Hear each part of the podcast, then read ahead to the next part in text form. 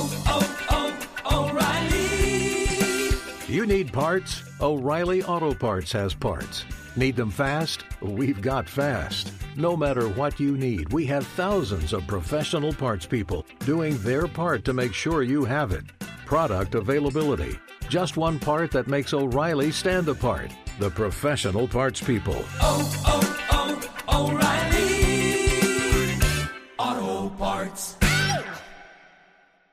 There's nothing like snook hook sets at dawn or catching a tarpon in the moonlight. Find your next fishing trip made easy on fishingbooker.com and experience the magic of the Sunshine State or any other destination on your fishing bucket list. Book a blue water adventure in search of sailfish or go snapper fishing with the kids.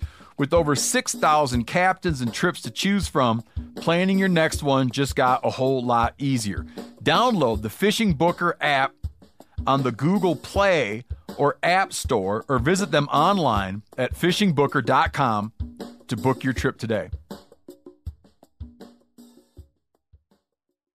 46% of Americans expect to leave behind financial obligations when they pass away. So it's crucial to make sure your family is financially protected.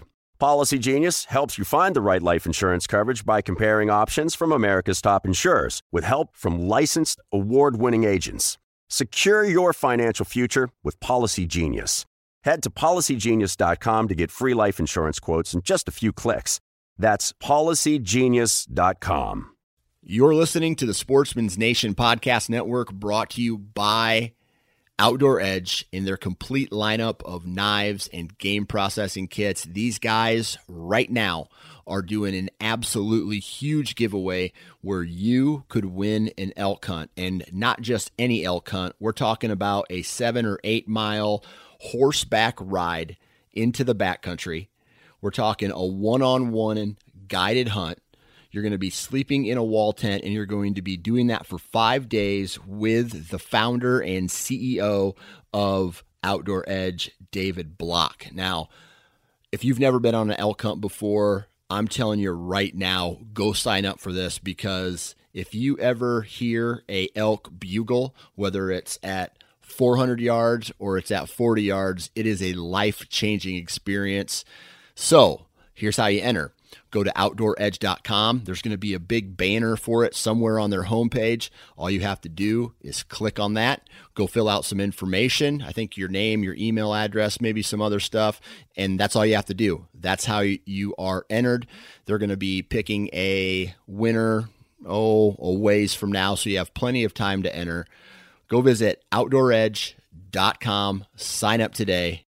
And if you decide to purchase any products from the website, enter the discount code NATION30. That's the word nation with the number 30 after that, no spaces, NATION30, and you will receive 30% off your purchase. My name is Clay Newcomb, and I'm the host of the Bear Hunting Magazine podcast. I'll also be your host into the world of hunting the icon of North American wilderness, the bear. We'll talk about tactics, gear, conservation, but we'll also bring you into some of the wildest country on the planet chasing bear.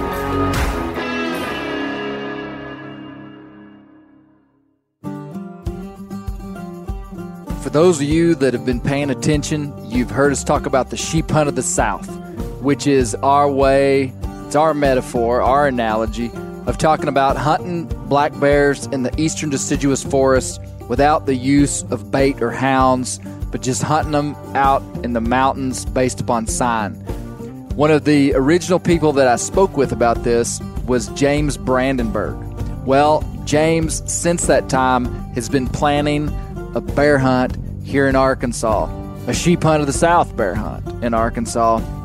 And amazingly, well, I don't want to give it away, but James Brandenburg is on this podcast and he tells the story of an incredible hunt that took place just a few weeks ago right here in Arkansas from his planning, what happened during the hunt, the execution of the hunt, and he tells the whole story.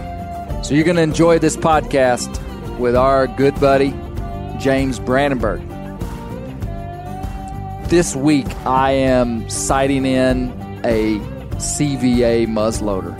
What I've got is their Accura mountain rifle, and it's got a Cerakote finish and it's in Max 1 camouflage. It's got a 24 and a half inch barrel. It's a breakover gun, so it's it's kind of like one of these single barrel shotguns. You know, you, it just breaks over. You know, the, you release, you press a lever, the bottom of the gun, the gun breaks over. It has a breech plug that you can undo by hand. You don't need a tool. And I'm getting a scope in this week, and I'm going to be sighting that gun in and hunting with it next week in Arkansas for deer. Muzzleloader hunting is some of the most liberal and best times to be in the woods for whitetails, especially. CVA makes an incredible line of muzzleloaders. This muzzleloader is light and looks sharp. It feels good. You're going to want to check out the CVA line of muzzleloaders and their incredible guarantee that they have on everything that they send out. Check it out at CVA.com. DU Hunting Supply, W Hunting Supply. Our friends, Buddy Woodbury and his team, they they've had a big week. Garmin came out with their 200i, which is their first big jump in handheld dog tracking technology in many many years. So Garmin just released this 200i Alpha, and it's uh, Buddy Woodbury and and DU. These are the guys you need to buy these from. If you're looking to upgrade your tracking unit, do it. And just to give a quick, very quick uh, intro to what this is, this thing will track your dogs. You can tone and stimulate your dogs, but it also has built into it an InReach device, which is a satellite text messaging and a satellite uh, emergency service request platform from Garmin. So go check it out. W has some great videos that describe what the 200i is that you can find on social media. Check it out. James Brandenburg, man, you are. Uh, this this really wasn't planned to start out this way, but uh, we've got a treed squirrel dog back here behind the global headquarters. James, you're wearing a shirt. What's your What's your shirt say? Sheep Hunt of the South. Sheep Hunt of the South.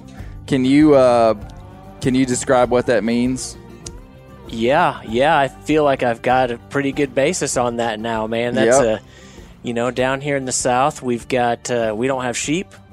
We got some places to go, some real wild, rugged places to go around and, and chase black bears. Yep. And you want to go out and and a big block of national forest or something and spot and stalk a black bear, man. An elusive animal. That is. It is very elusive. I have determined, and uh, that is the sheep hunt of the South. Yeah. So the the the metaphor was originally um, developed here at the global headquarters because you know sheep hunting has this this allure, this this stigma, this this idea around it that it's super difficult, and uh, I'm certain that it is. You know, sheep are sheep are they live in wild, really wild places. They're an elusive animal, and it has this you know this this this it's been marketed to us as like this elite hunt you know sheep shape and all this well we got a little uh we got a little jealous down here and uh and thought some of our uh escapades and adventures were being overlooked so this is you know what we termed black bear hunting in national forest without bait or hounds. We called it the sheep hunt of the south because it is extremely difficult. I you know there's no data really on the odds of success honestly because so few people have actually dedicated their hunting specifically to bear, which you've done and that's what we're going to talk about on this podcast. Yep. But, you know, most of the bears harvested in the southeastern United States and even in the Appalachians, not over bait or hounds, would be opportunistic deer hunters because the way that things work, well, the way things work out west is typically people have specific tags for specific animals. Right. So, like if you hunt in Montana, Like maybe you bought a bear tag, maybe you didn't. Uh, if you hunt in Colorado, it's the same way. You know, like there's these like species specific tags. Most of the southeast, we have like these sportsman's license. Yep. So for $35 in Arkansas, a resident gets six deer tags, two turkey tags, a bear tag, all the squirrels you want, all the small game you want. And so basically every licensed hunter in Arkansas that has a sportsman's license, which I would guess would be the vast majority mm-hmm. of Arkansas hunters, Yep. are going to have a bear tag. That's right. And so if they're in a bear zone and it's legal and a bear ambles by them while they are intentionally deer hunting and they harvest this bear, wow, God love them. Awesome. We're going to celebrate with you. But that is not what we're talking about. That's right. we're talking about a specific and very targeted hunt with an animal that is highly elusive. Bears are very patternable, but they're very hard to find. Well, you They're have to find it first before you can figure out what its pattern is. exactly exactly and uh, so we're going to talk about the challenges of this kind of hunt and uh, but i just wanted to define what it is yeah. first of all um, so this was your first year bear hunting Yeah. Yeah. I've Well, never done it before. Tell me why you wanted to get into this. I mean, we and we've talked about like you could go back and I think it's episode forty four. You, me, and you, you, we called it the beginner's guide to bear hunting. Yep. And basically, it it turned into a conversation about how to hunt national forest. Mhm. And uh, and that has be, been one of our most listened to podcasts of all time. Yeah. People really listen to it. We've I, also I probably have a couple of notches. I've listened to that one more than once. Yeah, okay, so you're bumping the analytics on yeah, that one. sorry about that. yeah. Well, so so we have history. Me me and you have history in this conversation, Yep. which is why it's so stinking cool that you're here and you're going to tell us the story that you're going to tell us. Yep. But so tell me what drew you to that kind of hunt. Yeah. Well, as we've talked about, you know, I'm a, uh, I mean, I, I don't like the term adult onset hunter, but nobody's come up with a better one. I just didn't start hunting until I was an adult Right. and um, have just gone through various stages of that. Last year, um, between hunting multiple species starting September 1st with dove and and just going through all the different things, uh, my son and I hitting all these different seasons. Um, and and I didn't really see a lot of deer last year, but I was working hard to get out there when I could. And I got to the end of the of the season, uh, probably the end of deer season is when I started thinking about this, and then went through December and January waterfowl seasons before I really solidified it. But I kind of got to the point where I was asking myself, like, what was I, what what did I want from hunting? Mm. you know, obviously we want to have success in the field. We want to bring meat home. Um, some people want to bring home a big trophy deer. You know, they spend a lot of time trying to trying to bring home a trophy, and um, and so I was asking myself, like, why am I doing this? Like, I enjoy it. Like, I look forward to it all the time. But I was going out in these little tiny blocks of time. You know, I'd Mhm. have an afternoon on a Saturday. And so I'd hustle around and get everything done on Saturday morning, and I could go out in the afternoon on Saturday. And, or I'd get up super early and, and, and go out for a day. Or I remember one weekend, I drove to Tulsa to watch my son play soccer. Then I drove back, and my intention was to hunt. Um, I was going to deer hunt Sunday all day. And my youngest son had gone with my oldest son and youth waterfowl hunted in Missouri. And it was fantastic, Dad. You got to take me back. You got to take me back. We got to go back. It was so good. So I got up at like 3:30 in the morning and I took him up to go duck hunt and then I Mhm. came home and then I went out and deer hunted. I mean, I was killing myself. Long, long story short, I was killing Yeah. myself. What am I trying to get out of this? And I realized what I haven't had that I think a lot of people who grew up hunting have had is I, I hadn't had a, a hunting camp Mhm. experience. And I hadn't really dedicated an extended period of time to a particular hunt where I'm going to go, Mm. I'm going to scout, I'm going to hunt. If I need to keep hunting until I'm successful, or I'm going to give myself an extended block of time to hunt day in, day out, and and take what I'm learning in the moment and apply that to the next day's hunt. And so, um, something else that you had said, you know, at some point in the Gary Newcomb School of Hunting was, you know, be be, be good hunting where you live first. You don't need to travel. Yep. Um, I mean, coronavirus happened, but uh, my decisions were made before coronavirus, you know, Yeah. so I wasn't going to travel this year. But I just said, let me give this a try Yeah. and and block out the time. You know, I think it's. I want to stop you before you answer your question because I thought it was a great question to ask. I mean that that has me thinking about your question, asking myself the question, which I think if you don't do it very intentionally, you kind of skip over it. But it's like I like that question. Wh- what do you want to get out of hunting? Yeah.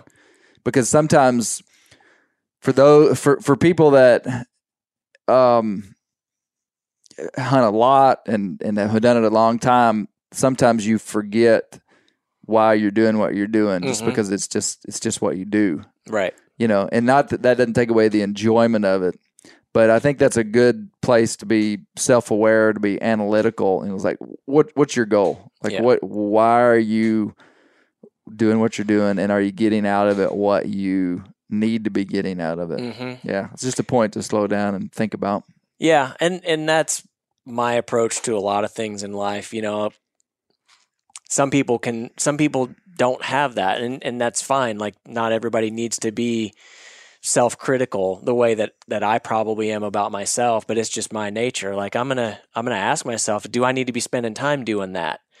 You know, is it is is uh, spending time on Facebook like what I need to be doing to yeah to to to sharpen my saw, so to speak, and and just to be the kind of person I, i, think to be. it's okay to say that everybody needs to be doing that I mean, I mean, So- pe- there's some people that have a natural default systems built inside of them for self reflection and awareness that's maybe stronger than someone else.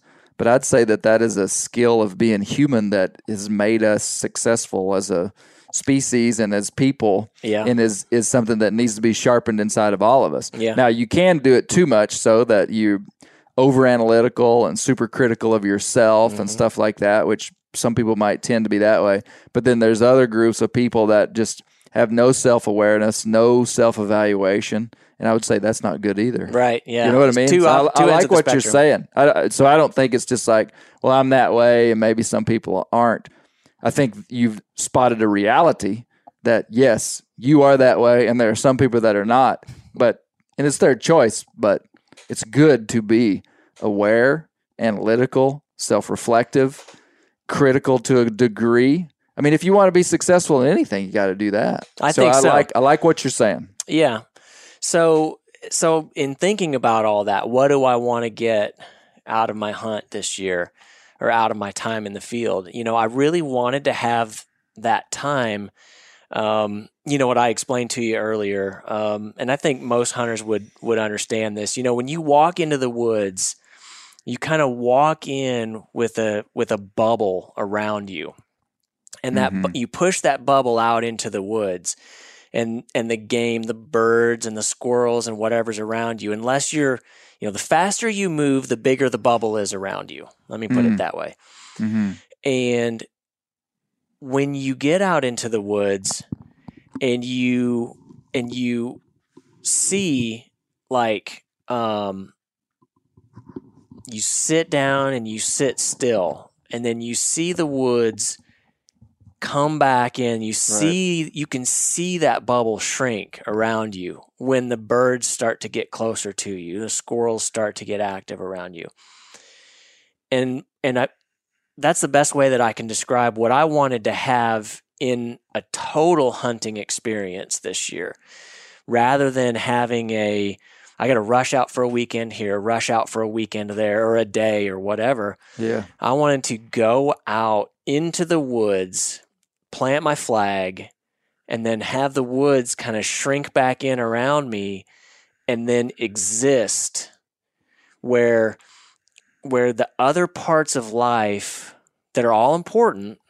and they have to be balanced in order for you to do Right. this but those parts of life I could very purposely set aside and ignore Right. and just be immersed in the hunt. Now, whether I Mm. was successful or not, this year for me, my definition of success was I'm going to the woods. As long as I don't, you know, injure myself uh, badly, run, you know, have to run out of the woods because I, you know, terrify myself or something like that. Like if I can go out there and sit there and do that and kind of be happy being with myself, that was success. That was how I defined it this year. Mm. I want to go in the woods. I want to I want to learn more about the environment around me. So I spent the year, Clay. I spent all summer, I mean last spring into the summer kind of practicing those skills like go out in the woods, camp for a night in the woods, go look around, ask myself, what is that tree? What is that plant? Mm-hmm. Um, what uses that? Where are the trails? How do I get around? What happens to me when I put on 20 pounds of weight in my pack and carry it around? I mean, I Yeah. did all that stuff. Mm. And, um, but with the intention that when I got to the end of September, I was going to be, I was going to know what I was getting myself into. Yeah. Man, I really like uh I like the way that you described the bubble because the the bubble you're talking about is actually real. I mean like when you walk into the woods, like that's a great description. Mm-hmm. But it's also internal. And then, you know, you kind of used it as a as a analogy for even your space as a human. For somebody that th- there is a lot of value inside of a hunt that is a longer period of time where you can go and get away from and not to escape. I don't like an escapism mentality. Like people like Yeah. act like their world is just on fire and then when they get out in the woods it's like, "Oh, I can just get a reprieve from the world." Like It's going to be waiting for you when you come yeah. back. so I like this holistic idea that uh, that we could build our lives in such a way, and this is what I've seen you do, that we can plan and we can go to a wild place and immerse ourselves in it, and our world not fall apart at home, and that gives you the ability to actually be successful when you hunt hmm is that you know in in but it's a pretty we actually talked about this a few podcasts ago when we were in Montana. It's a pretty rare human experience these days to be in a wild place for like 7 days. Right.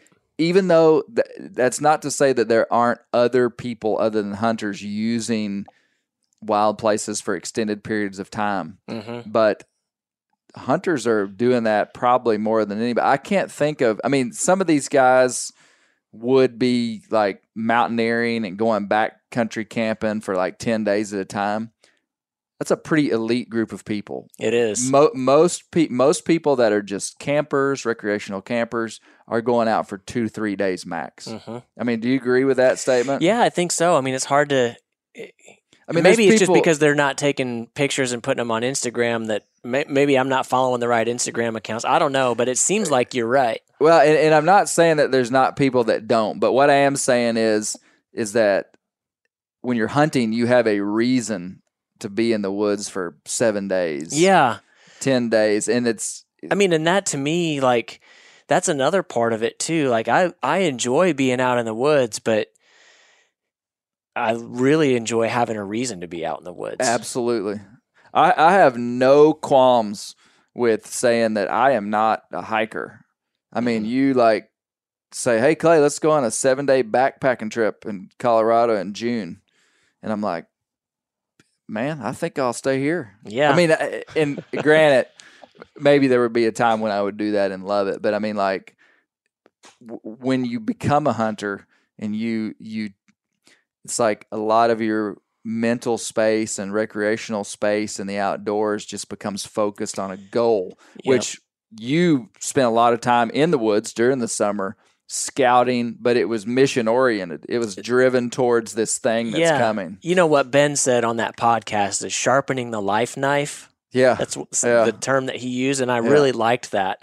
And that was, um, that's what I felt like I was doing every time I went out scouting. You know, yeah, Yeah. it was a hike, and it was 90, 95 degrees sometimes. Yep.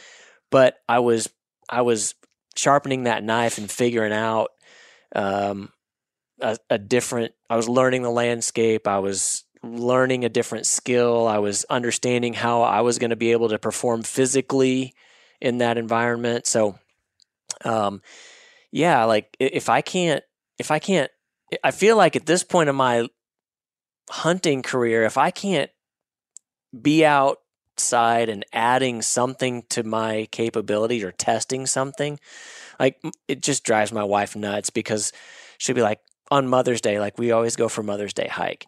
And in my mind, it's a it's an opportunity to test something out, some new piece yeah. of gear or some Uh-huh. skill, you Uh-huh. know. So I'll build a little fire, or I'm trekking poles, whatever it is, you know. Uh, drives her nuts, but that's what I got to do. So Mission oriented. that's right. That's right. Yeah. Well, so what did uh bring me along on the on the so you've you've set aside this time hmm to to go on a go on a big hunt. Yep. Yeah. So I set the goal. Um, I was going to go out and, uh, you know, I I wanted to bring some buddies along with me. So I I have one guy who I hunt with, uh, my buddy Darren from Texas, and we usually hunt together once a year. Well, we've done different things, and then um, I've wanted to get another buddy, Rick, to go along with us and uh, experience some of these same adventures because because he's he's very similar mindset. Like he really enjoys the experience of being outside, and uh, just for various reasons, he's not been able to join us. But I thought this might be something that I could talk him into. So I started early. I got those guys involved, and and they were cool with that. They're like, okay, yeah, we'll do that. We thought maybe we'll backpack in somewhere and set Right. it up. Um, ultimately, decided I took my camper down and set that up Yeah. uh, just trying to trying to reduce some of those kind of hurdles. And then it was really about figuring out where did I want to go and and then learning that area. Uh, so I had to pick a spot. I mean, we've talked about this Yep. before. Like, okay, I've got 1.8 million acres. Which 50 or 100 or 500 or whatever am I going to Yep. pick? So I just had to pick something and then and then You get know, more detailed. You talking about acres makes me think of something that's interesting. So one of the places that I spend quite a bit of time hunting in national forest, like I often evaluate the size of it based upon like how far I travel inside Mhm. of that, you know. And so like I might turn on my onX, you know, tracker yep. and you know on on an average jaunt up in there. If i'm moving quite a bit maybe not just going to one place but maybe i'm scouting and hunting i might go four miles or something in a day. Like Yep. that's pretty common. So one day i was like i wonder how big the area is that i hunt. Because you know i i we all if you go to a place over and over you kind of begin to learn the boundaries of kind of just where you go you know i go to that ridge that way i go as far as over there i go as far as over there to the east Mhm. and then i start back at the truck you know down in the south i did the the feature on onX A where little you can- box. yeah where you can box it in it was 400 acres blew my mind Yeah. You thought it would be bigger than that? well, because the furthest point that I go one direction and the furthest point that I go the other direction was like two and a half miles. hmm But the little square was narrow. So it Okay. had a real long edge, but then it had a narrow, and it was just the, the layout of this particular area. Yeah. And you could, you know, and, uh, and I was just like, holy cow. I would have thought I was hunting 2,500 acres. yeah. I was hunting like 400 and change. Well, and think about that from the standpoint of the density of the animal that you're pursuing Oh, on yeah. the landscape. Like, how lucky is it that you find an animal in that small amount of space? Exactly. exactly. Yeah, especially with these bears, man. And we could nerd out about densities, which that's part of what makes the sheep hunt of the South so intriguing, is that the the animal densities in the Ozarks in the in uh, the western Arkansas mountains that we're hunting are less than a bear per square mile. So you know, if you think about that in terms of acres, you know, square mile would be 640 Mm-hmm. acres essentially. Yep. And so at any given time, there is a better chance that there's not a bear in the square mile that you're standing in than there is because it's like it ends up being a little bit Well, there's places where they're just more dense, and there's places where they're, they're less absolutely dense. there's there's place and that's what it boils down to is that these spatial the spatial data that they use to gather bear densities and kind of understand like how bears spread across the landscape is just a way for us to try to get some descriptor but it's not accurate really at all No. because we've all seen pictures of multiple bears in the same frame. I mean, even if it's not overbayed or something, like I, I've got pictures of multiple bears in the same frame just out in the mountains, just Yep. for whatever reason they were there together. And it's like, well, this is st- a statistical anomaly. um, but these bears have these massive ranges. And I'll tell you what I've learned from talking with Laura Conlee up in Missouri, Sarah Lida over in Oklahoma, and Myron Means here in Arkansas is that some of these males have incredibly large home ranges and females as well. I mean, Sarah Lida was Yeah. telling me about one that was crossing over into Arkansas and Oklahoma that was traveling, I want to say 30 miles. But for a female, I would have told you before, nah, they don't travel that far. The males do. But these males, I mean, they're traveling up in Missouri, they're traveling like they're traveling 175 miles in a single direction. hmm And so So it's crazy to think. I mean, and that's what makes it so hard to do this hunt. You might have a picture of a bear that was on a walkabout. yeah. He may have just been coming through and going from, you know, somewhere down by the Arkansas River. He may be going up to. He's probably not going to Missouri. That's a that's a pretty long walk. But very well could have though. but but that's just that's just what makes it that much harder. Like I mean, as I sit here and think about it, I go back and forth on. it. I haven't ever done a sheep hunt. I probably won't ever do a sheep hunt. I think, you know, you can sit in one place and you do a lot of glassing looking for sheep, and then it's a then it's a physical test. Right. I think yep. you know you've got to get from here to the top of that mountain or the top of the next mountain or whatever it is well here it's a mental test and a physical i mean they both have all of this stuff so i don't want to denigrate you know sheep hunters but point being I'm okay with it. the mental part of it here is you can't see you can i mean you can use i used my binoculars but it's for me to be able to see through the trees Yeah. you know to You- see how 100 far- yards you because know oh, if you could see 100 yards in the places that I hunt, that would be like a broad vista. Oh yeah I would feel like Daniel Boone, like coming over the Cumberland Gap, like looking across Kentucky. If I could see 100 yards, Yeah, no.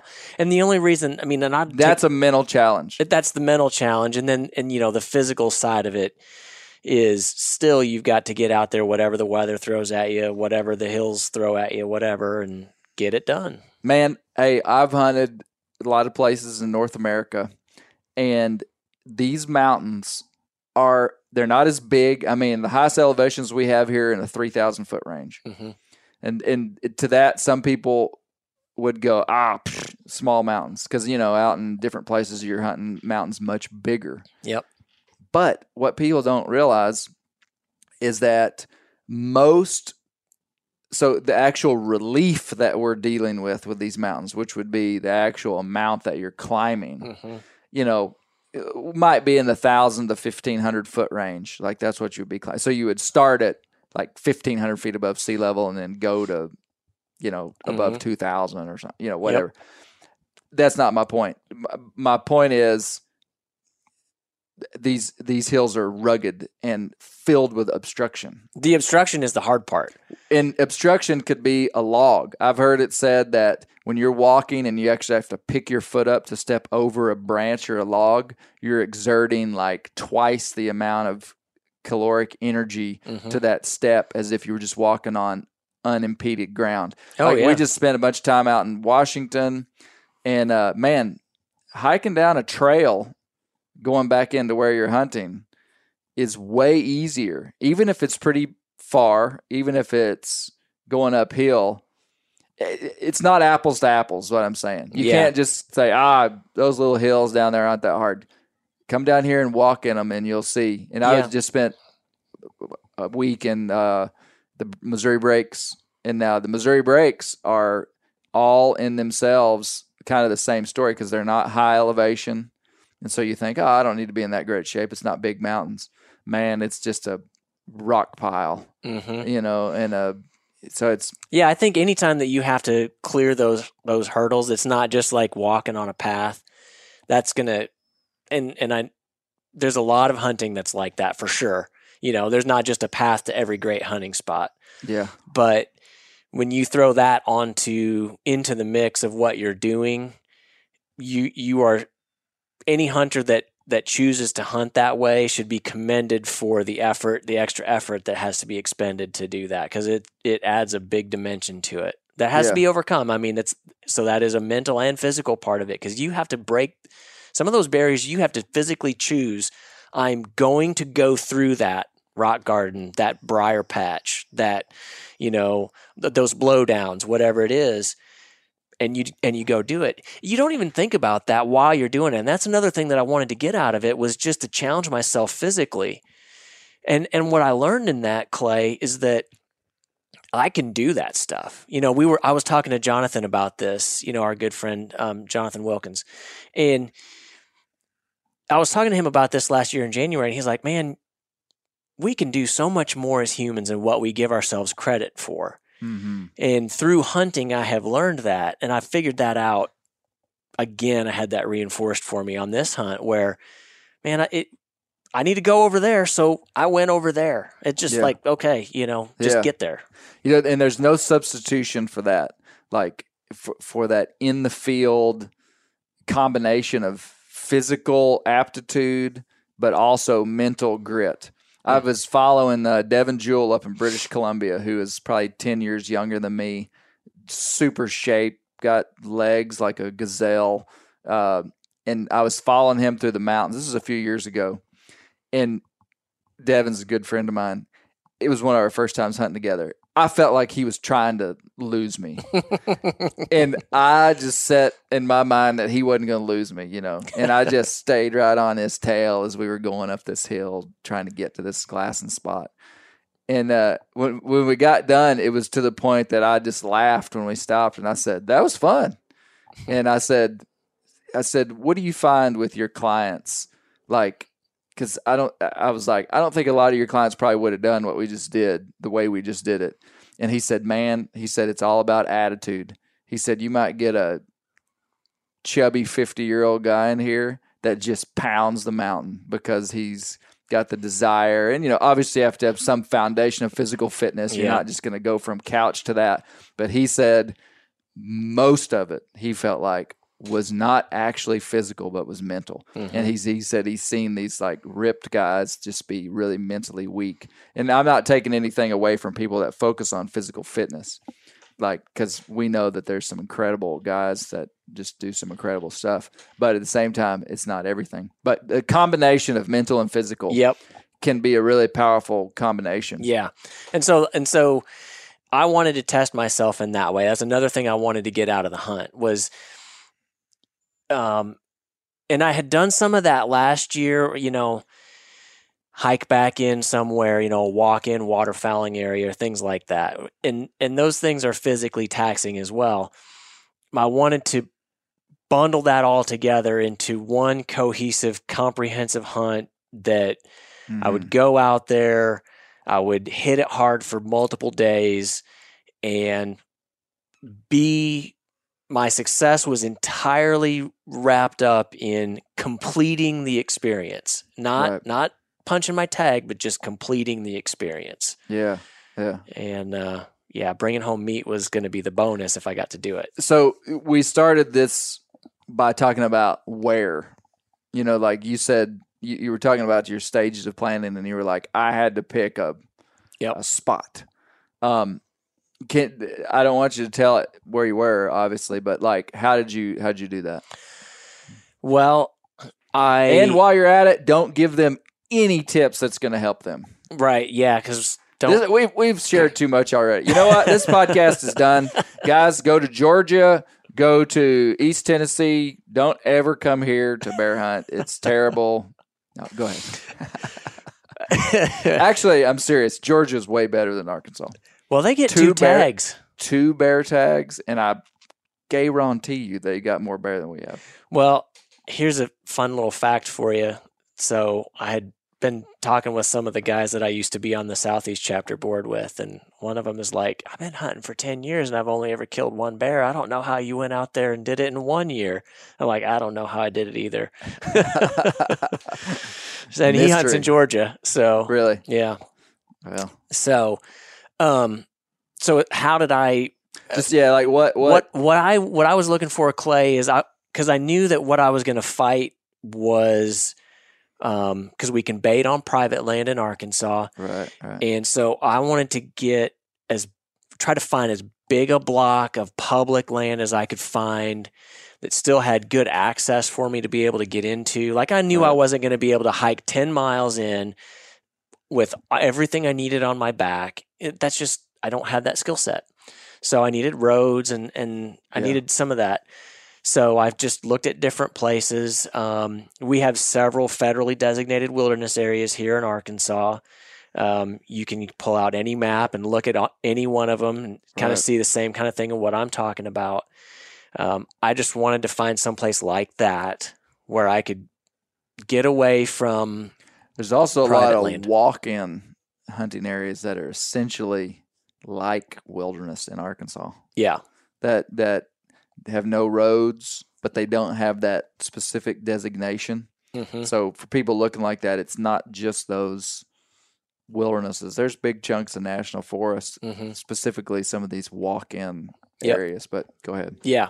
So that I mean that answers the question. Like that's how I picked where I went. What about the county? Were you looking for, at harvest numbers or anything? I I checked, I checked that, um, and yeah, I mean, it had it pl- probably played a little bit of a role, but any anywhere that would fit the first requirement was going to be fine for me as far as harvest numbers. Yeah. I mean, and that's just the what way about it works. your? What about how far from where you lived? Were you interested in uh, in that? Didn't bother me too much. So It- you were willing to drive? Yeah, whatever. yeah, and it was. I mean, it's two and a half hours from where I lived to get there. So yeah, you know, a scouting trip was a day. Yep. You know, that was a Yep. day that I was going to spend gone from home. yeah, yeah. You know, th- uh, that's the biggest question that like people have on a traveling hunt is where to start. And I know with me elk hunting in Colorado and and uh, and and many of the other traveling hunts I've done, it's just like where to start. hmm and um, sometimes you just got to go. I mean, you just gotta you just gotta pick a spot with the best data that you have, and just just go try to learn it. Well, and you know, I think having the time and the ability to go scout, whatever that's going to look like for you, that certainly helped. Like, I didn't make my final decision on where I was going to go until I went over there probably sometime in May, I think, and drove around, um, knowing by that time that I was going to, I wanted to bring the camper. Right, right. And so I wanted to find a place where I could put the camper. So I had to be able to at least pull a camper into it. You know, there's Right. some places that I, I scouted out that would have been pretty sketchy for me. It was tough to get to with just a truck. So I Right, knew I wouldn't be able to get in there with a camper. So I did one loop, looked at, found several places so that if I got over there and that spot was taken, I could go somewhere else. Um, and then I then once I had settled on that, then I just spent the summer map scouting, coming up with places I wanted to go look at. Then I'd go Right. over for a day and look at it and Yeah. do that. So tell me about like what you what you found in your scouting, what you or or, or maybe jump right into the couple of days. You got over there a couple of days before season. Yeah. And let's let's talk about like this year, like what what did you find? Okay. My early scouting that I did over the summer and leading up to it was just about understanding the terrain. Okay. You know, when I look at this map, what does this mean? Like, like yeah. Okay. you know, getting it. You can look at a map, but if you don't really f- comprehend the scale, you don't know. Okay, you know, a thousand feet from that creek to the top of that mountain, what does that look like? How hard is that going to be? What does that trail look like? And so I did a couple different hikes. I just went over Right. there and hiked four or five miles and see what it was like. Then I was looking for um, I was looking for just basic terrain features. I looked for water. I looked for um, oak flats. You know, in the summertime, I was just trying to look and see what kind of trees were there, stuff like that. Um, I was pretty satisfied with what I found on my scouting trips. You know, a lot of people ask if they see a bear in a certain place or getting pictures of a bear, will it be there during bear season? I get that pretty often. Mhm. Somebody will send me a picture in July and they'll go, Hey, I got this bear over here. Do you think he'll be here in October? And um and I always say, Probably not. Yeah. But that doesn't mean that another bear's not going to be there right. that specific bear, I mean, I'd be surprised if you ever see it again. But you're in a bear area, which is good, and it's all about food source. You know, they Mhm. have these huge home ranges, and they utilize different parts of that home range at different times of the year. So it's not a bad sign to find bear sign during the summer, Yep. but it's not necessarily going to be highly relevant right. come the end of September when season starts. Yep. It's good intel, but it's not super relevant. Well, and that's what I was. I was kind of. I mean, I was hoping to find sign at least. You know. Just so you know, there were bear there. Yep.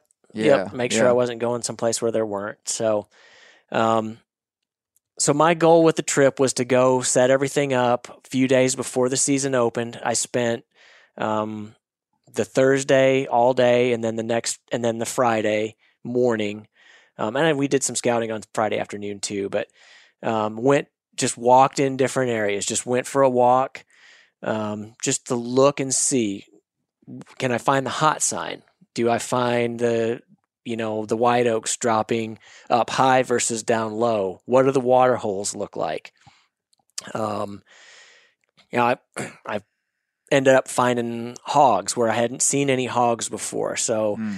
You know I had to I had to process that. Like that's going to have some impact on what you know what's like what's using the water hole. Um, Yeah. you know, I was looking for bear tracks. I was looking for bear scat.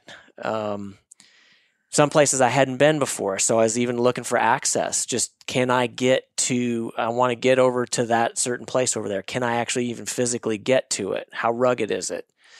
Um, so so that's what my scouting involved on Thursday and Friday, Yeah. and I found some. you didn't want to sign- kill those hogs? uh, yes, I did want to kill those hogs, but it is illegal in Arkansas to kill hogs on public land before November 1st. Wait a minute. Are you serious? Yeah, I double checked on it. See, I thought it was just on WMAs where they were managing for that. My understanding, reading the regulations, was well, you're not allowed to hunt specifically for hogs on public land in Arkansas. Right. Um, you can incidentally take them with the method of take that's legal for the season you're in. So if it's archery season, you can shoot them with a bow, etc. Right. But that doesn't start till November 1st. I'll be darned. Yeah. Okay. See, because when you told me, you texted me and you said found hogs, and I said shoot them. I was going to. Man, I had my pistol out and I was I was a little bit too far away for a pistol shot and this was before like I wasn't carrying my bow cuz it wasn't cuz bow season wasn't open yet. yeah. um, but I had my pistol with me just in case. And I didn't get a shot, which um, probably probably is a good thing. good. you know. Yeah. See, it it would have been my if you would have said that, I would have I would have checked the regulations, which I haven't. I it, almost every place I hunt doesn't have hogs right now, hmm so I just hadn't paid that much attention. But I did know that on uh, the wildlife management areas, you could not shoot hogs. hmm I did not know that that applied to uh, national forest. What Now- they say is just public land. okay, okay, when well that's read it. great intel. Good news. Okay, so you So I scouted Thursday and Friday. My buddy got my buddy Rick got in town. Um, Darren ended up not being able to come. His dog got sick and had to have surgery. come so on, Darren. I know it was a Your we, dog got sick, Darren. Come on, man. well, you know You're a hunter gatherer. I don't even know Darren. I'm sure Darren's listening to this. Darren, yeah, no, he, good dog ownership. yeah, it was good Bad that he bear stayed. hunting. Yeah, this year he missed out. He missed out, but Rick got there, and so Okay, um, job, took Rick. him around and show him a few things, and made a plan. And uh, woke up. You know, we made a plan. I hadn't really seen anybody. I had seen people in the area, but I mean, aside from a little bit of flagging tape here and there, I hadn't really. I didn't have any indication of how many people we'd have hunting in our area. Well, five fifteen, and we're parked. Uh, our camper's right off the road. Five fifteen in the Opening morning, morning. Opening morning. Guy rolls up in a truck. It's kind of slow rolls past our campsite. Goes down the road a little ways and parks. Oh man, somebody else is going You to be can see here. his lights parking. Oh yeah, yeah. I mean, well, we go out from camp and his truck was right there. Okay. so, you know, um, and uh, and who knows? He may listen to the podcast, and he ended up talking to Rick later on. Um, and yeah, he was hunting exactly the same place I was hunting on Saturday. Probably not. Deer hunting, probably. He was deer hunting. Yeah. Yeah, most of the people that were over there were deer hunting Yeah. Yeah. and um, he had no idea I was there. The only indication that I had he was there is I found a half a boot print somewhere on the trail on my way in. Hmm. Um, just and I, man, I was real slow getting in there. but we decided. So here's something um, that we decided that it wasn't worth it to us to get up early to try to get somewhere because we couldn't see. Yeah. And we didn't probably know the area well enough to go bumbling around in the dark. Figured we might as well still hunt our way in, Yeah. set up, and sit and watch. So we so he went in, that guy was there at five fifteen. We didn't go out and it was super foggy that morning. We didn't go out till it might have been seven o'clock. Yeah. 6.30, 6.45 at, at the earliest. Yeah. Um, hunted all day Saturday. I hiked, you know, I hiked in different places that I hadn't been before. Saw some cool stuff that I hadn't seen. Um, spooked some deer. I actually found some torn up logs that day. In retrospect, I think I put myself in a pretty good spot. Um, but it was in the middle of the day, and by early afternoon, I hadn't taken enough food with me to stay out all day. So I just um, hiked out of there and uh, I just wrecked myself hiking out. Like I picked a way to go that climbing through all the obstacles. I mean, I had a little, not a bluff, it wasn't a cliff, it was a small bluff line I had to navigate. I got into a briar patch that I couldn't hardly get through. Mm-hmm. Um, I probably still have sc- the scabs from it, but mm-hmm. um, so I didn't go back out Saturday. I got back probably two thirty or so Saturday afternoon. I didn't go back out Saturday night. Sunday, I get up. Rick had seen a nice buck that morning on Saturday morning. Hmm. Um, couldn't get a shot at it, so we were like, well, maybe, maybe we'll be incidental deer hunters. So we went back in kind of the same area, and the plan was that we were going to hunt just a few hundred yards apart. I could never find a place where I wanted to sit and hunt, so I just kept going farther and farther and farther and Mhm. farther. And I made another two and a half or three of my mile. life. yeah, I mean, I ended up hiking another probably two and a half or three miles. Uh, made a big loop, got back in the afternoon. I was wrecked again. You know, it was hot too. That was the Mhm. other thing. It was pretty Mhm. warm. Had some lunch, drank some water, got myself charged up. Made a plan for Sunday night.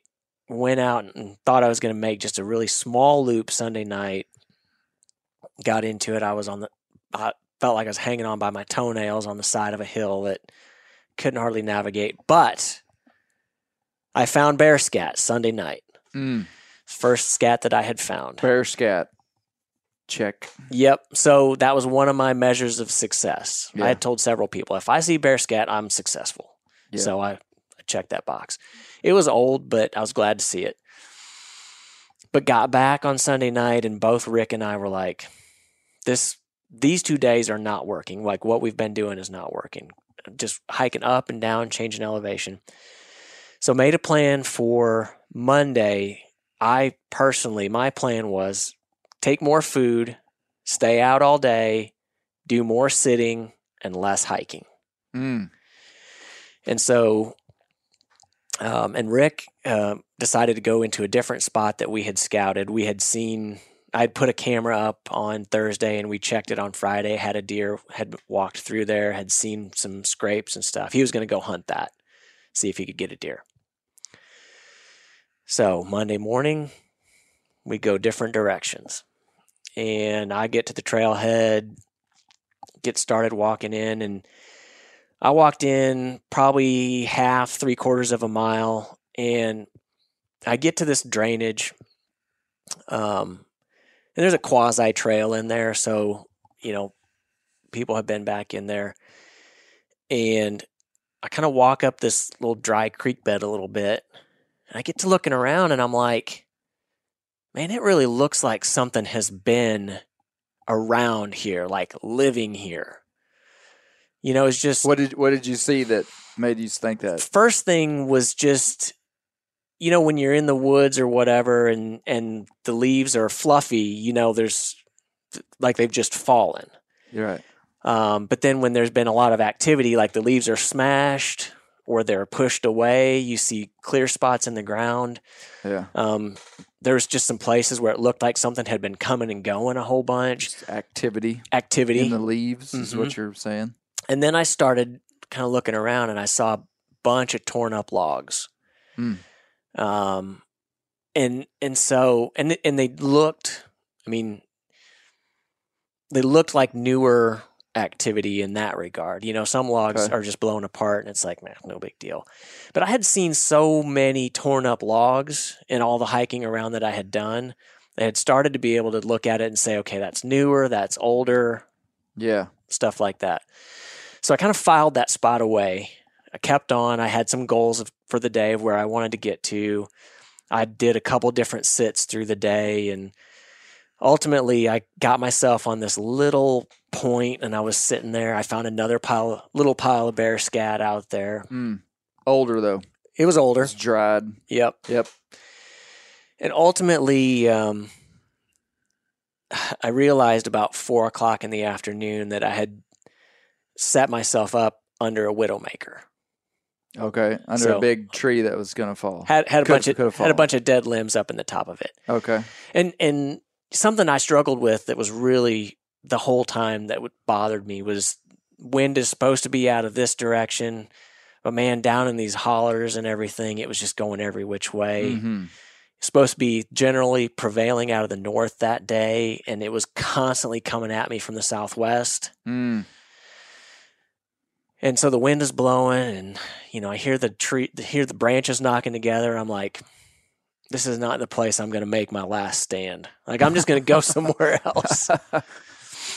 So Hey, that's the story of hunting these any, any kind of small cut up terrain features, whether you're in the Missouri Breaks or in the Ozarks. Cut up terrain is just highly unpredictable, especially when you're off the side of the mountain. Sometimes on top of the mountains, mhm. because the wind is not obstructed, it's going to be fairly fairly congruent with what you would look on a weather forecast and see. Yep. Uh, sides of mountains, hollows are just going to be chaos. Yep. Yeah, and and that's exactly what I was finding. I mean, I was hunting around 1400 feet elevation and the mountaintops to the north of me were 2000 feet. So man, the wind was just coming over the top and then it was just rolling and Mhm. swirling and coming down and doing all kinds of crazy stuff. So I had seen a pretty good rub line. I had scouted in that area on Friday. I had seen a pretty good rub line and it was pretty close to that activity area that I had seen. Mm-hmm. And so I decided I'm going to go back over to that spot. I'm going to sit kind of back up away from that where I can watch the trail. I can watch this little drainage area. And just that's where I'm going to that's where I'm going to finish the day. Probably going to finish the hunt there cuz I had to come back for a meeting. So I was like, well, and, and Rick had to leave. So thought I'd, I'd at least come back and resupply. And maybe if I had to, I'd go back and, and, uh, on the weekend. What did Rick have that was so important? Family. Rick had family obligations. Rick. okay. Rick, Rick lives his life in balance, Clay. Good. Has he been listening to our podcast? I think so. I think Rick, so. you should have stayed. No, no, no, good job, Rick. Yeah, no, he's going to get his kudos later on here. So, so, so I figured, you know, I'm just going to go back and sit there. So I go back, and you and I were trading messages a little bit, and um, I think I told you at that point I figured I had hiked about 14 miles over the Right. over the five days, I guess. And so I get in there, I sit down, I'm sitting on a log. Um, you know, I, I think the, the way to envision this mentally for people is if and I, I think I told you this, like if you put your left hand out in front of you and you make the, make the sign for four, Okay. every one of your fingers is a ridge line I'm running, doing it now. running downhill towards your hand Mm-hmm. uh, your fingertips are high up on the mountain and your hand is low Oh, okay. towards the creek drainage. Gotcha. And then each one of those spots in between your fingers is is a hollow that Mm-hmm. where the water's coming down when it rains and whatever. There's a trail that runs across the knuckles at the base of your hand. Okay. Okay, and that's the trail that I came in on. Okay. and I was sitting essentially at pretty close to that knuckle on your pinky finger, and I was watching the drainage that runs between your pinky finger and your ring finger, Got it. and I'm watching the trail that runs across your knuckles. Got it. So off to my right on the trail is where the rub line is, and off to the left up the drainage is where this uh, Disturb- Mysterious disturbance. was. Mysterious, yes. Um, six thirty. I'm looking out and I can see the hillside across from me, and this and the sun and shadow. The shadow's just creeping up the mountain, but it's getting pretty still, you know, like it does around dusk. And I'm like, okay, I can make it 30 more minutes. That's when sunset was. I was only about a half a mile, maybe a little bit more than a half mile from the truck. The trail was a quasi trail, so it's real easy to get turned around. And I wanted to get out before it was totally dark. I'll make it till seven o'clock and then I'm going out. Put my phone back in my pocket and do that slow head turn to the right, slow head turn to the left, just in case anything snuck up on me while I was looking at my phone. Mm-hmm. When I turn my head to the left, I see this black fur. I'm like, oh, that's a bear.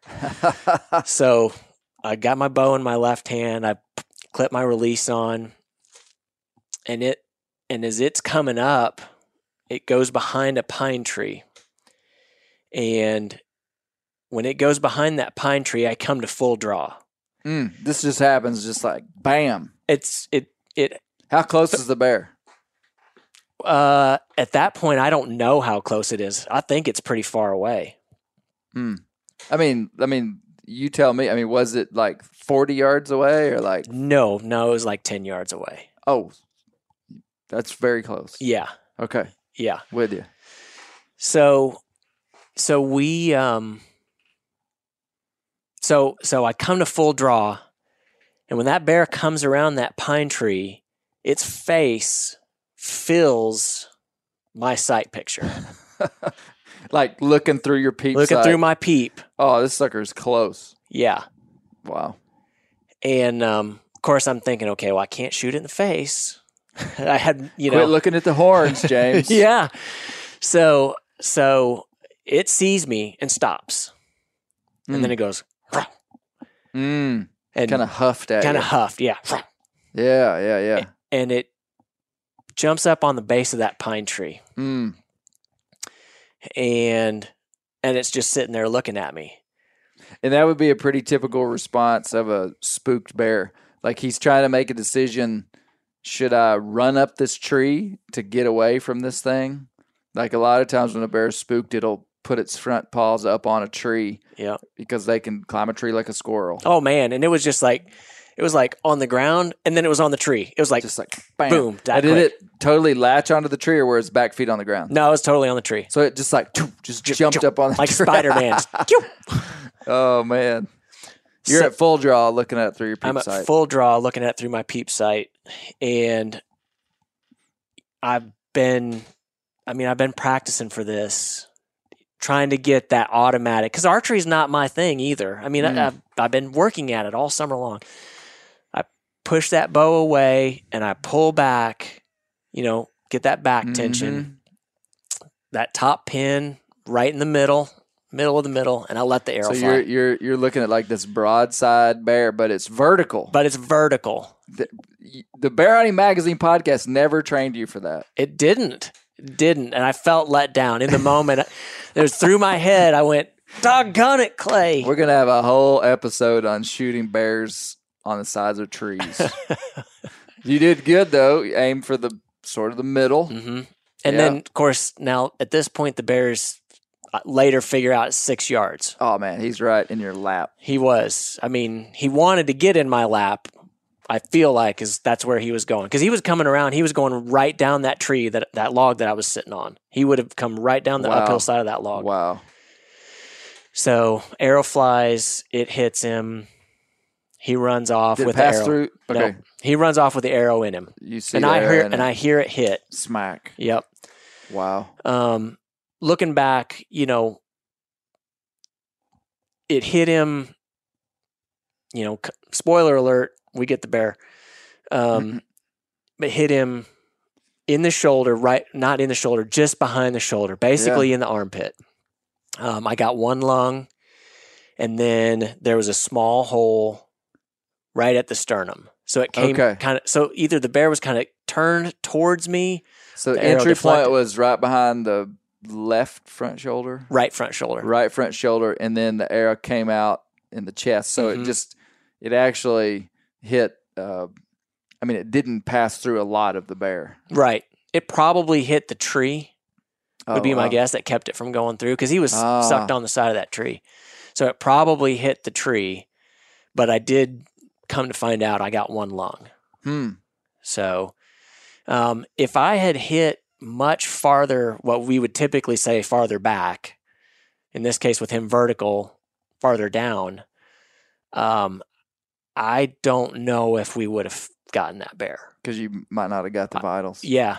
So, man, so he runs off, and then you kind of see him start to slow down out there. Yeah, yeah. He runs off, and I do. You know, I'm sitting there. I go through everything, try to make sure I know where I am. Where does he go? You have no idea. Like in the moment, I know my memory could be really bad. So I try to pause and, and get my wits about me. And then I go and I check, and this is pretty quick after I go and I check, like what what kind of blood do I have? I find blood. I start to follow it very tentatively. I find pretty healthy amounts of blood, so I'm happy about that. Then I find my arrow. I've probably gone 20 or 30 yards. I find my arrow. By the time I find my arrow, I and I figure out how much penetration did I get. Then I see the bear up ahead of me. Mm. Probably another 40 or 50 yards. I'm not quite sure on this point. Get the binos out. I'm watching him. I see him try to climb, try to go up the hill. Um, he kind of falls backwards and then and then kind of works his way down the hill. So I think, okay, this bear's hit pretty good. I, I want to just sit here and watch, and I watch, and I watch, and I watch. I would take that as a really good sign. I did. I really. I mean, I was very, very confident. Yeah. I just sat there and watched. I was like, I'm not going to go any closer. I'm just going to watch. But it seemed like he was not. Um, seemed like he was not just laying down and staying put. Right. So this had me a little bit concerned. and this is a this is how long after the shot? ten minutes. Okay, so if you shoot an animal and he's still alive 10 minutes later on his feet, that is a sign that everything isn't as it should be. Right. Right. It's not necessarily a, a terrible sign. The good sign is is that he hadn't run out of the country and that you saw him. Right. I mean, when you shoot an animal, if you can keep eyes on it, which rarely you can, I mean, an animal that is just non mortally wounded is going to be a long ways away right. after 10 minutes. Yep. So the fact that he was still, he hadn't gone very far, was showing signs of struggle, that's a positive thing. It would be a red flag that he was still alive. Yep. I mean, like a, a double lung hit animal will usually live, I mean, for sure less than a minute. I mean, and, and they can even be dead quicker than that. hmm So that's just kind And- of some Yeah. And points that, to think about. and that's what I was what I was going through in my head was watch him as long as I can, but also recognize that I still need to get out of there. If I'm if I'm gonna leave him, I've got to get out of there without spooking him too much. Did you ever think about trying to get another I did. him? I thought about it, but there was no way. okay. Like he was Just thick. And, it was thick, it was far, you know, it was too far away for me to take an ethical shot. I mean, I yeah, I could have thrown an arrow Well, at him, hey, but uh, let me stop you there. In my mind, there's no unethical shot after the follow ha- yeah, that's true. That's I mean, true. like, really, like if you could have seen the ba- the bear's hindquarters, and you could have put an arrow straight in a hindquarter, that's ethical because you've already initiated hmm anything. Yeah. it's going to slow him down. So anyway, Yeah. that's just a thought to think about. Yep. It was pretty thick up ahead and, and Right. eventually I did have I did get another arrow out. I had another arrow nocked. Um but he he moved in a way that just I could see I Yeah, could see just- black It wasn't like he was just in wide open woods, Yeah. and you could have just shot an arrow. Yeah, I, I understand that. So when he kind of got where I couldn't tell where he was, it was getting too dark and everything. I tried to back out and then just get away. And I probably didn't get far enough away. Um, so he probably kind of felt my presence a little bit. But because I thought I heard some scrambling around. Uh, Who knows? It could have been a deer. You know, I, I want to stay on this point because I think this is something that people are going to encounter, have encountered, will encounter, and maybe some dialogue around it would be good. There's there's this when you're retrieving an animal and when you see it after you've shot it, there's this momentary decision that has to be made. Do you move in real aggressively or do you back out real conservatively?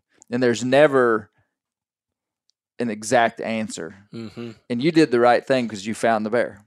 So I'm not saying you did the wrong thing, but I'm Yep. saying there would be a time, and you and you just got to follow your instincts. Yep. I mean, you just have to follow what you think is the best thing to do without being rash. Without, but you know, there's been times when I've followed up on an animal where I got real aggressive, where I was just like, Yeah. that sucker's not going anywhere. I'm not letting him get up, getting up and walking off.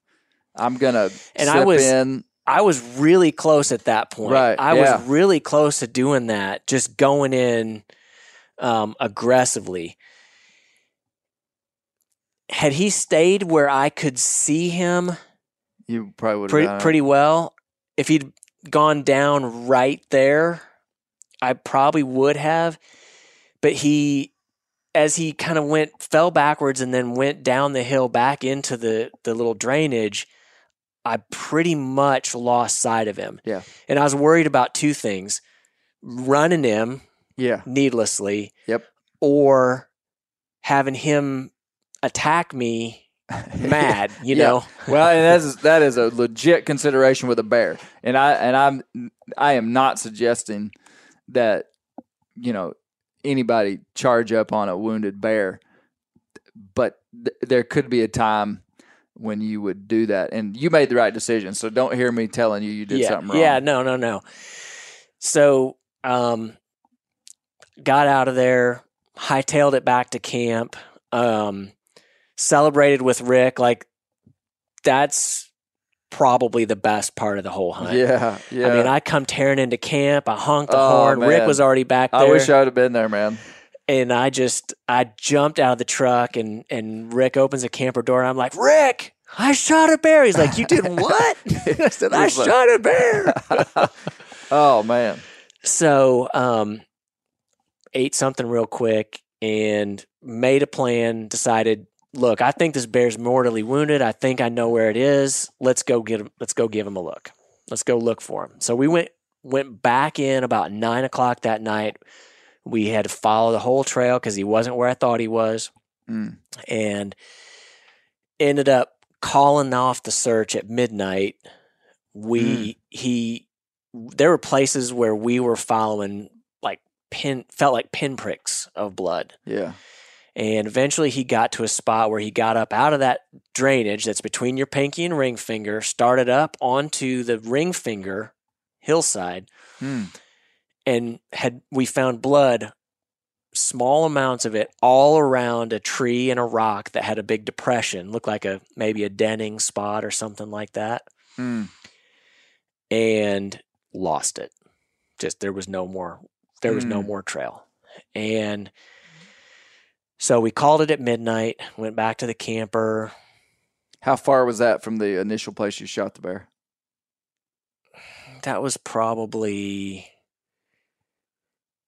uh the trail itself was probably 100 and that was probably 100 yards. I don't know. It's kind I of hard mean, to say. just like so, the bear went hundred yards and you lost blood. That's Yep. what I'm trying to get at. Yeah, yeah, yeah, yeah. Wow. See, I would have, I would have been really discouraged when I saw it starting to go uphill. We were. We were absolutely discouraged. Yeah, You know, when he went down in, I was like, okay, he's going to go down he's there. just going to be down in the creek. And I walked up that thing and I was like, man, he is not here. And I didn't Mm. find blood either. That was the other thing. Mm. So, um, So then, so it's the next morning. so it's the next morning. We get up, first light. We're there at seven o'clock. We hike in. I go back. We both go back to where we lost the blood. Rick walks up that drainage between the pinky and the ring finger just to look and see. Maybe went up and then came back down. Nothing. Comes up on top of the next ridge, works his way down, and um, we get together and chat for a little bit. And um, it's like, man, he's got to, Rick's got to go here pretty soon. I go back. I'm still trying to find the next blood. He goes down into the drainage between the ring finger and middle finger, Mm, so over a hollow. over, completely over a hill, down into the next hollow. And that's where I found him. Just random, you know, just he was just essentially hmm just body cavity search, body searching. Yeah, yeah, yeah. Yeah. just just looking for black fur. Wow. And and he he I forgot to say on my way out, I thought I heard the de- the death moans. Uh, He moaned 3 times. really? Yeah. On my way out that night, I heard roar roar. But he moved from that spot. Well, I don't know. I mean, maybe he had already moved. Okay, uh, man. Okay, you just threw in a whole thing you didn't tell me. Yeah. You so, heard the death moan. I think. I mean, I, I don't know. James, you can't think you hear the death moan. Well, I didn't see him die whenever I heard it, so how do I know? I mean, maybe he was just groaning and being mad about something. No. Could, would it have been possible from where you heard it that it was where he died? Oh yeah, Okay. Well, see, this is valuable intel because the podcast that came, came out today, uh, that that hadn't hit my phone before I got well, down here. I know so- it was delayed getting up for technical reasons. Me and Dad talk a ton about the death moan yeah, and about well, you'll have to hear it. But if you hear if you hear anything after a shot like like that, it means he's dead. I mean, when they death moan, they don't get up. well, that's what made me even more confident that we could go back in there that night and find him. But he was in the other hollow. He was, but that But was you were down low, so you might could have. well, and so so I didn't remember. By this point, it's dark. Um, it's seven. It's about seven. Sun's down. I mean, I can see to get out without my headlamp, but um, barely. And I am not quite sure where I was on the trail when I heard that. Okay. But these these four fingers that kind of run down together. kind of come together. So They- you just heard boo. Yep, and I didn't Man. know. I thought he would. St- I thought he was still in that first drainage. Like Okay, I I wasn't see. that far away from it, I see. so I thought he was probably still there, and that's why I was really confident that I could. We could go back and he'd be in So, that hole. so that how far from where you shot him to where you found him was the bear? About 160 yards straight line, but the way he traveled was probably more like two to 250. Okay. Well, that's encouraging because you know w- what you learned is that the bear was had a one lung hit. hmm So the bear only traveled, let's say, 300 yards, like if it was actually walking Yep. before it expired. There's a couple of things to factor into.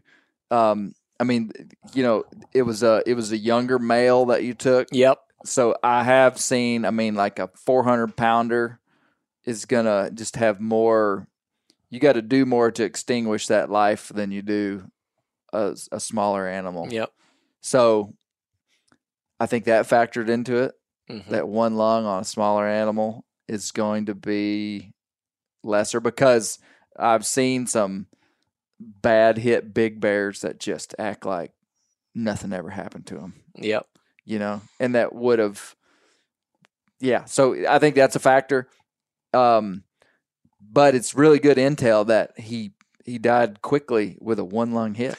Right. You It's know. pretty good intel. Yeah. So I mean, he passed. I would say. I mean, because it was about seven o'clock or thereabouts. I mean, I shot him right at 6.30, 6.35, something like that, and I backed out of there by seven. I'm pretty sure. And um, if I if that was if those were the moans, you know, that I heard, um, I mean, he died pretty quickly. Yeah. He was cold when we found him. That was the other Sure. thing. But the next day, I mean, yeah. yeah. So. well, know, man, that is like uh, I I like the the strategy that went into it, the work that went into it, and that you executed the plan. I mean, we communicated some that weekend. I was hunting too, and you were like not finding much sign, and I was finding the same thing, know, or mhm. similar, not much sign. And then the next text I get from you, you go, "I shot a bear." I mean, it just didn't even make sense. And let me let me.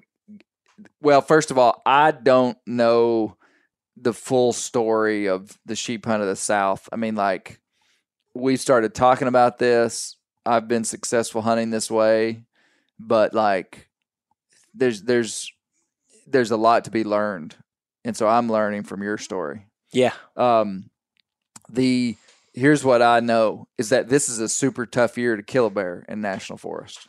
That's been my observation. It seems like it. Just because the sign's not concentrated, game's not concentrated, acorns aren't concentrated. On years when things are really concentrated, it's much easier. So I think you pulled a needle out of the haystack Yeah. for your third day hunting. I mean, as a matter of fact, I was a little bit upset. I was like, James, we're trying to build this up as like this is a tough hunt, and then you go out and just like kill one right away. Do a couple This of is- podcasts and just go out and do This is hurting my narrative of the sheep hunt of the South. No, that.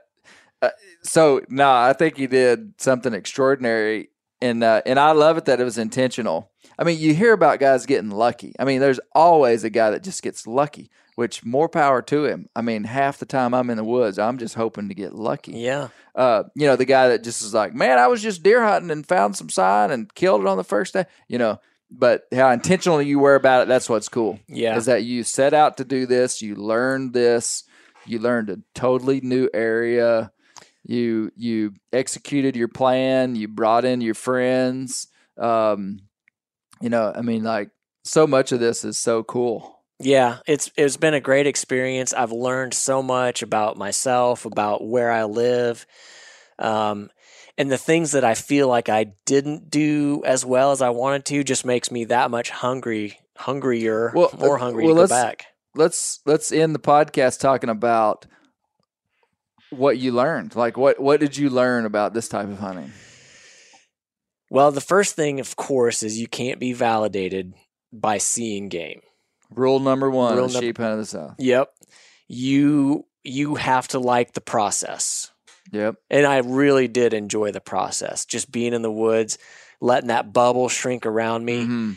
I mean, yes, I hiked 14, 15 miles.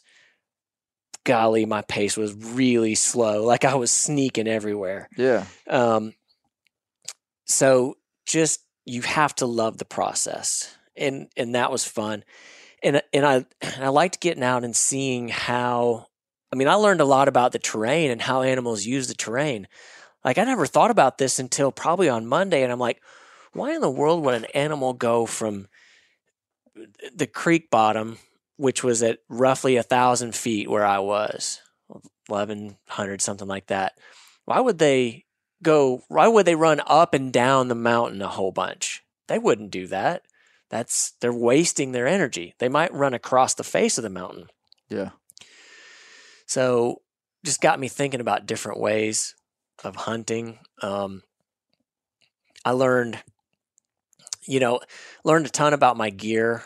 Um, what can i carry? What's extra? What do i not need to carry? Um, I realized when I looked at it on the map when I was all done how little of the area that I intended to hunt, how little of it had I You actually, hunted. Yeah. So much more area to be explored. Um, and the other thing that I learned was to trust what I was seeing. Mm. I after after seeing this suspicious spot, going back to it and seeing a bear there, You're starting to put the pieces together. putting the pieces together, it's like, look, I mean, if you have some gut instincts about it, doesn't mean you're going to sit there today and see something today. But it's I I think I saw a lot more relatively fresh sign than I gave myself credit for Yeah, because I yeah. wasn't finding scat. See, and that's man, that is essentially the story of becoming a good hunter. Is that you see sign, you interpret it, you understand what it's going to take to kill to take an animal over that amount of sign, Mm-hmm. and it's always nuanced. Like in the in the best example would be like me talking about just my ultra hot spot bear hunt that I would describe as going into a white oak flat, finding 12 piles of fresh bear scat Yeah. in within sight and beat out bear pads and That's what I was looking for. and I never could and- find it. And th- I mean, the reason that's so special is because that's so rare. But like, if you find that, man, you better you, you're going to kill a bear the first time, you, or you're going to encounter a bear probably the first time you sit in there if you do do some stuff right. Yep. There's also the caliber of sign, like the really nuanced sign, like you're talking about, which I think you need more data points to really draw super strong conclusions. Exactly. And so I'm not discrediting what happened because I think you'd sit on that kind of sign a lot and not see bears. exactly. You know what I'm saying? Well, what but I you're was- learning. what I was worried about is that I was just there was no bears. Like Yes. there's no bears. There's Yeah. no bears. There's Yeah. no bears. Well, there's bears. They just might not. They're not quite as concentrated. Well, and I think what I saw because while you were doing this hunt, I as well was hunting in the mountains, Mm-hmm. and I hiked.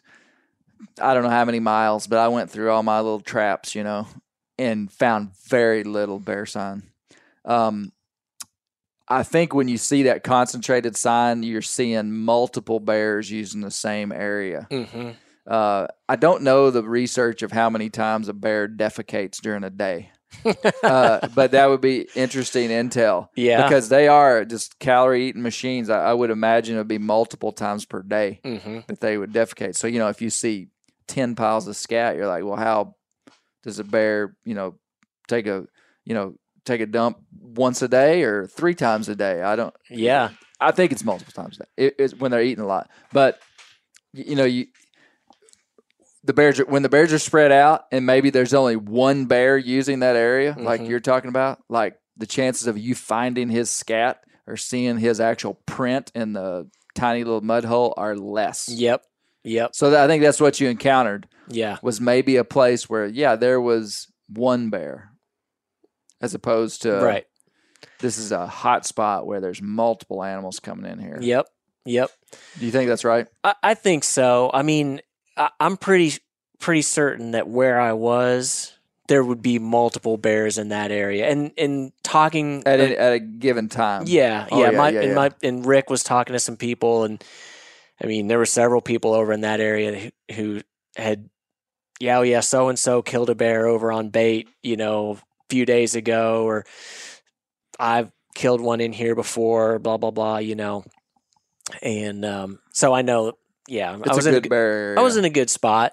I- Yeah. it it was just getting those paths to cross. yeah, you know yeah. the what I what I would say the the biggest thing that I learned was more of a personal lesson of how good it was to share that experience with with a close friend. Yeah.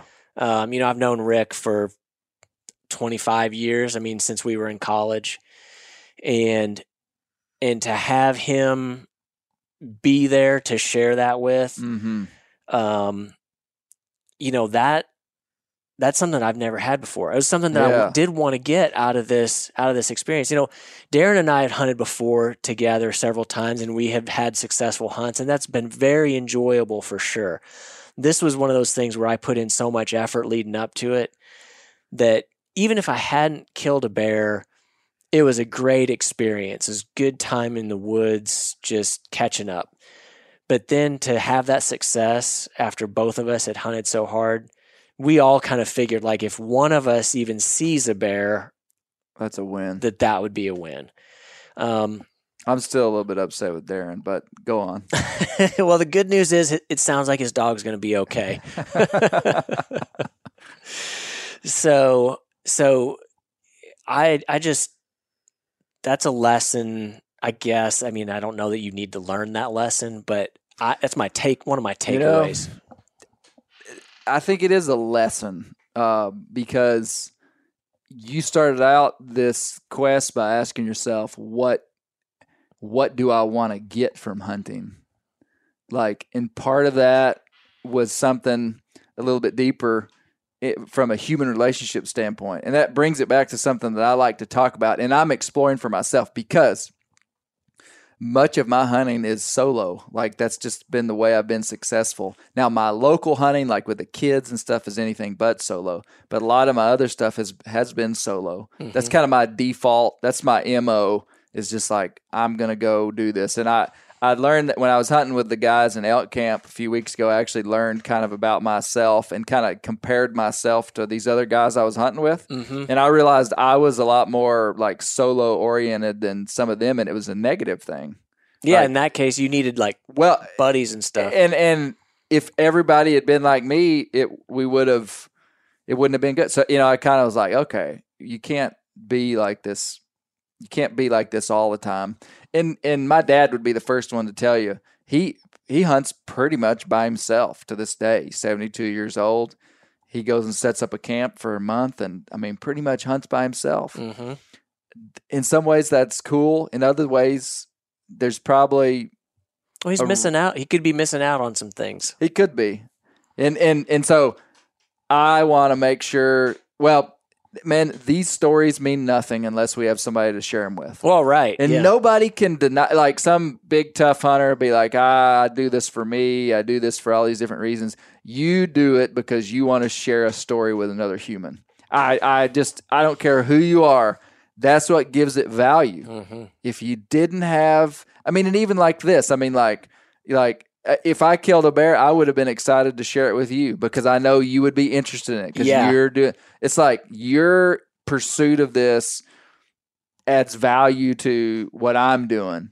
And I know you wanted to share it with me. I mean, we're, Yeah. you know, it's like my engagement with this style of hunting brought value to you. Yep. And yep. so it wasn't, it was a wider experience, you know. Yeah. And, and man, that goes back, and people have heard me say it, and I'll probably keep pounding this drum because I think we we miss it sometimes in the outdoor world.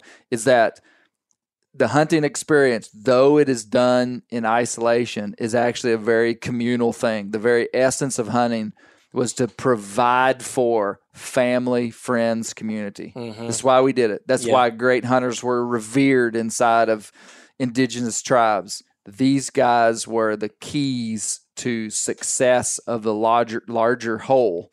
And obviously, we're not dependent upon this meat to survive at this stage. We may be after the elections in three weeks, but like provision, you know. And, Yeah. I, and I think I think the way that we draw that into relevance in today's world is what happened to you through this process of personal development of you Right. testing yourself, you planning, you strategizing, you drawing in other people that may not have been interested in this is is ultimately I think you provided a, a template for your kids and for others to be able to set a goal and accomplish it.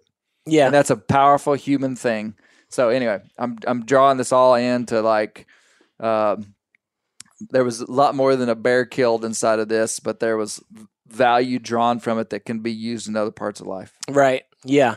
And it and the and the value in it and and something that people who don't hunt sometimes don't understand is is that holistic value of what you get from the hunting experience. And and Yeah. the not to say that the animal that you take is secondary or inferior to the human experience that you get from it, but where we are today as a society, that animal is not required for me to survive, but it allows me to experience a more a, a richer human experience, connecting me directly to my food, connecting me to the the brotherhood, the camaraderie of a successful hunt, um, sharing that with um, with others, sharing it with my family and my friends.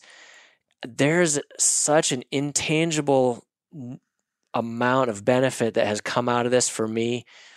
Certainly would have had a lot of that stuff had I not killed a bear, but killing the bear then ties that all up. Um, and and like I said, it I there's so many things that I want to go back and do better next time. Um, man, I wish I had another tag in my pocket. That's why you should go hunt Georgia, I guess. not Arkansas. Maybe I should. Man, hey, really, in closing here, what are you going to do with this bear? okay, You've already eaten some of it. I've already eaten some of it. It's fantastic. It's all cut up. Your and in the family liked it? Yes. Yeah. Yep. They'd had some bear meat before. They had had a little bit of it, Yeah. but yeah, I mean they liked it. Um, the hide and the skull went. Um, I was going to do the skull myself, and I was like, "Ah, man, that's. I'm going to delegate that. So I Sure. took that to the taxidermist and, and took the hide. I'm just going to tan the hide. Yep. Nothing fancy with it. You it. make some bear chaps. I don't think so. You've seen my bear chaps, right? I have. Um, I don't have any animals to ride, and I that's not a uh, that's not, not, a high priority. that's not a high priority Okay. in, in the Brandenburg household Okay. right now. Understood. But uh, you know, I will say that after hiking around a whole bunch, I could see where having a mule to ride over there would be real handy. yep, yep. So, but yeah, I mean everything. Everything. So what have you cooked me. already with it? We put a shoulder in. Um, just did a basic stew. You know, potatoes and carrots and whatever. Yeah, yeah. A little bit of rosemary, a little bit of thyme, and How'd you salt cook and the meat? in in the stew. Like put now you brown the meat. Brown the meat first. Okay, so you I chopped left it it on the shoulder. Okay. I left it on the shoulder and just put all of that in the pot together. What do you mean? You left it on the bone, I left it on the bone. and you put this whole this part of bear shoulder, whole bear shoulder, in a big pot yep, with all the stuff cooking around it. yep. Okay, At and um, and then you cut it up afterwards, shredded it. shredded it. Once it tendered up, we just just shredded it with a fork and put it back in the stew. Took Okay, the bones out, okay. shredded it up, Okay. and you get all that flavor. Okay. I mean, like yeah, it. when it when it See, I would have thought I would have thought you would have trimmed all the meat off the bone, chopped it, and then Mhm. put it in the stew. yeah, made it into stew meat first. Okay. We just did it, just put it in there, just like so you that. got all the bone, all the. you get that broth out of the bone. You get, okay.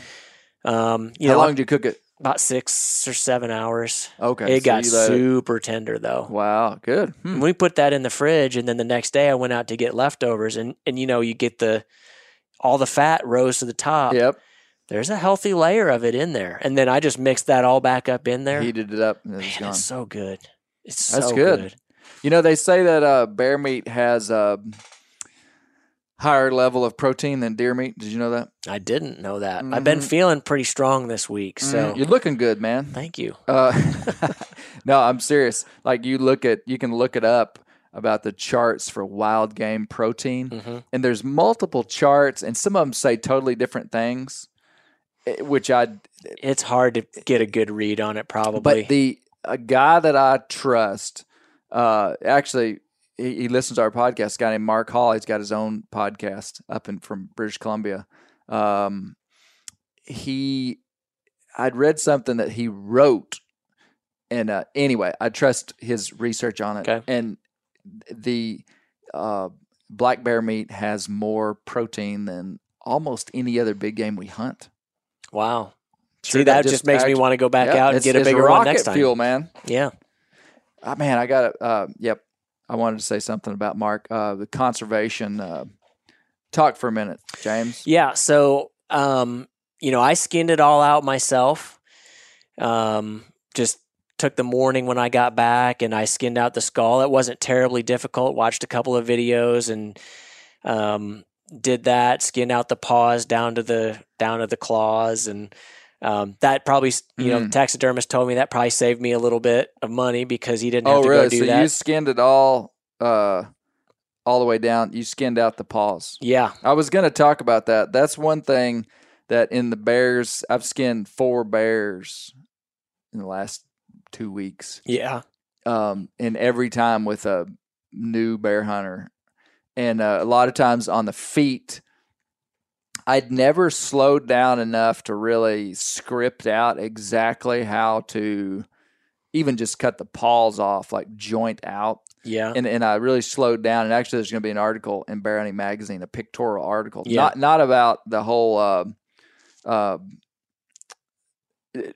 just about how to get the feet off of the bone. Yeah. and, and like if you're going to do a mount or something. Yeah, and there's Um, different ways to skin the paw based on what you're going to do with it. So people kind of need to know what they want to do with it before they get started on that. That's something that, Right. that I learned, and I just watched a couple videos, and then, I mean, my intention because it was a, as a younger male, so it's not going to be a huge trophy or anything. I just wanted to tan the hide, Yeah, so I just cut straight down the pad and then just worked it out just of there. worked it out. Yeah. Yep.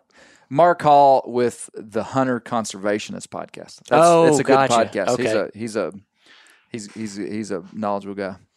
So, So so that's yeah, what you did. that yeah, I did all that. Took didn't take me that long. You know, people might ask, how do we get it out of there? Um, it was a smaller bear, so we just found a pole, Yeah. and the two of us tied him by his wrists to the Mm. pole and, and carried him out that way. Did We you get any pictures of that? it was just the two of us, man, and we weren't we weren't Come in on, selfie James. selfie mode, so we just carried him out like that. And Yeah. got him in the back of the truck. I took him back to camp then, and and did all the rough cutting back Yeah. at camp. And Rick had to take off, so he left Yeah. me with all that work. But you know, he found the bear, so Well, he he got a pass. he does. He gets a pass. Good job, Rick. So, All right.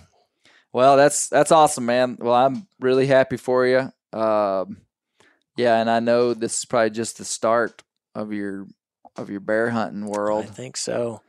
Man, I, Um, one thing that I just want to say is, you know, it's hard. And, you know, for somebody who wants to do this, don't listen to other people that tell you, oh, it's not worth it. You might as well not even bother with it. If you have to be validated by killing an animal, this is not for you. Yep. But if you want the experience and you and you want to try to test yourself against it, go out and do it. I saw some Facebook comments here recently. Somebody else was asking about hunting hunting bears in the in the national forest, and some some people had said hey, you don't even waste your time with it. And man, I just like let's let's celebrate the success. Let's celebrate the effort, and um, I just feel like people need to know that it's hard, but it's fun. Like I had a really good time doing this. I I don't Yeah. think I'd have the same kind of fun um, just just deer hunting, and partially because there's more deer out there. Yeah. Like if I hunted this hard and didn't see any deer, I'd be like, man, I must be just a terrible hunter. But there's hardly any bears out there, so to speak. Yep. uh, or there's fewer of them. Let's put it that way. Yeah. It's just go out there and hang out and see Yeah. what you see. Yeah, it's a different style hunt, different pace hunt. takes a different mentality. Yep. Well, awesome, man. Well, uh, yeah, really appreciate it. Congratulations, and uh, yeah, let us know. Let me know how you keep using that bear meat. I will. I Yeah. want, we uh, Colby just did a osso buco recipe that's going to be in uh, the next issue of Bear Hunting Magazine. I'll be looking forward to that. I've got four Oh. shanks in the freezer.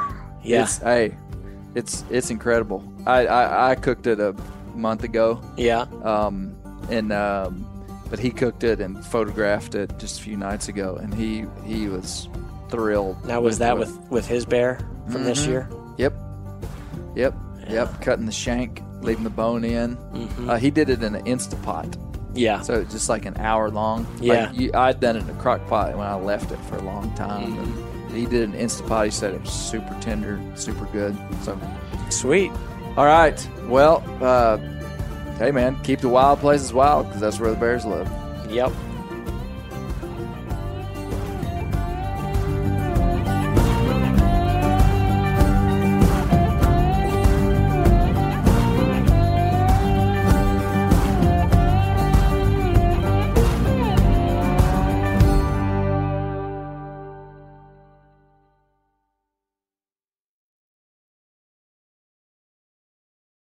You ever get that feeling the walls closing in, the concrete jungle suffocating you? You crave some wide open spaces, the chance to connect with nature, maybe in a spot all your own. Well, head over to land.com. They've got ranches, forests, mountains, streams, you name it. Search by acreage. You can search by location. You can search by the kind of hunting and fishing you're dreaming of. Land.com. It is where the adventure begins. Hey, we're going to take a little break here and talk about interstate batteries. Now, if you're like me, enjoying the great outdoors, you need gear that is as reliable as it gets. That's why I power my adventures with interstate batteries. I use interstate batteries in my boats. I use interstate batteries in my camper. Great for your truck, too. From Alaska to Montana, they're outrageously dependable. Battery is essential. With over 150,000 dealer locations, finding one is easy. For all your vehicles, land or sea, choose Interstate. Head to interstatebatteries.com and find your power today.